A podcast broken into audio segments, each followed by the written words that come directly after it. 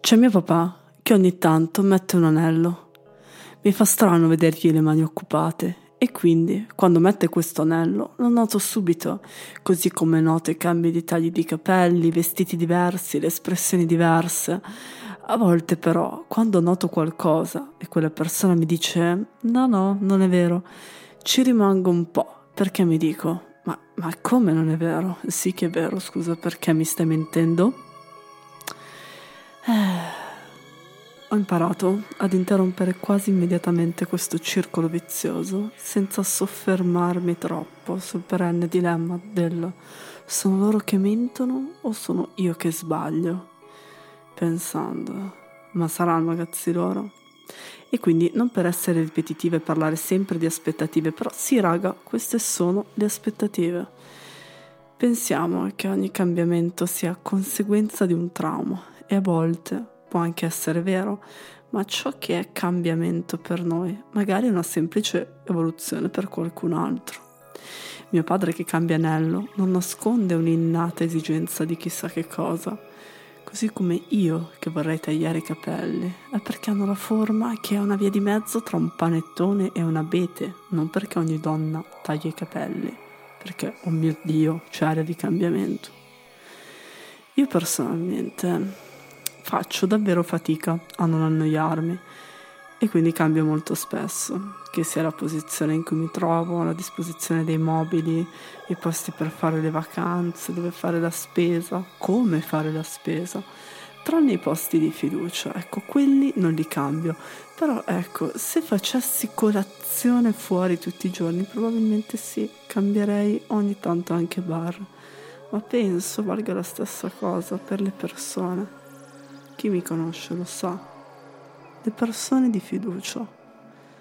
Passo da periodi in cui voglio vedere tutti, stare sempre in giro, inizio mille progetti e poi periodi in cui, come direbbe il mio amico Davide, entro in modalità eremita.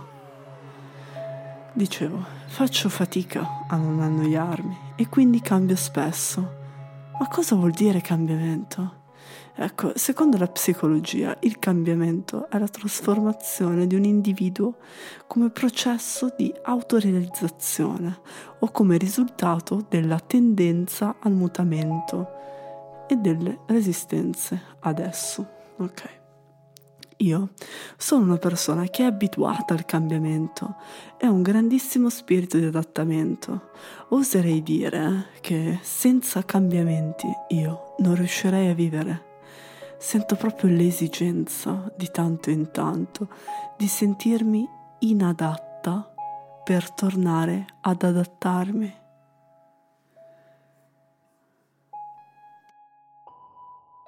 Madonna mia, Mari, Mari, Mari, Mari, Mari, Mari, Mari, Mari, Mari, Mari, Mari, Mari, Mari.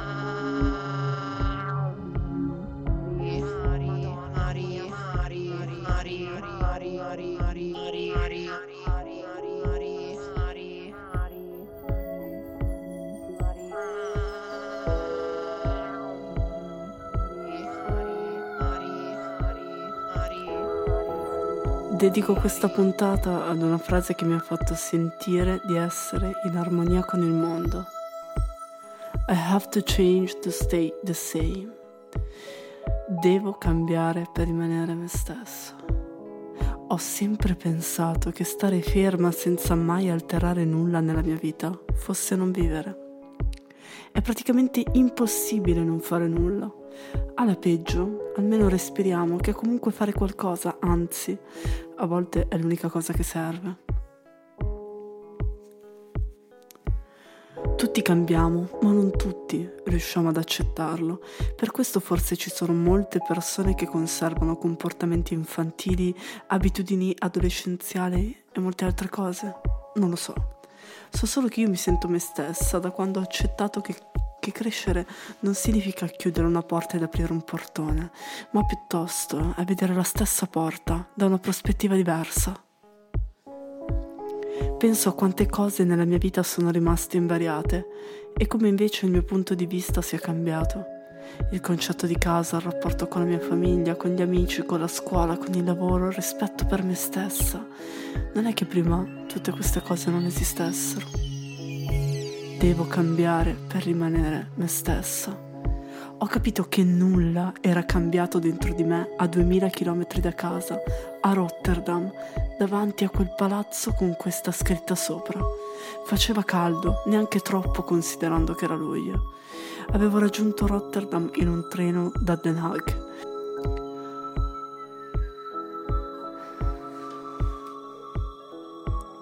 che avevo il giorno prima raggiunto in macchina da Anversa. La mia macchina, prima di essere parcheggiata in quel multipiano alle porte della città, era passata per la Svizzera, si era fermata a Strasburgo e aveva sentito l'asfalto di quattro diversi stati, o forse di più. Io, che a volte dormo a casa degli amici perché ho paura di addormentarmi in macchina, avevo appena percorso 2000 chilometri senza neanche accorgermene.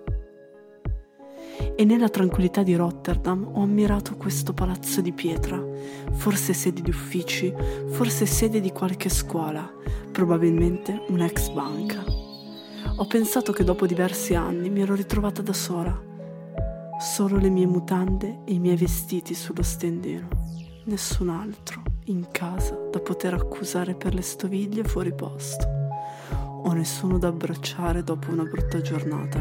E che per ritrovare la mia vera me e per scavarmi a fondo dovevo soltanto accorgermi del fatto che il tempo mi avrebbe fatto capire che già mi conoscevo, che già sapevo tutto.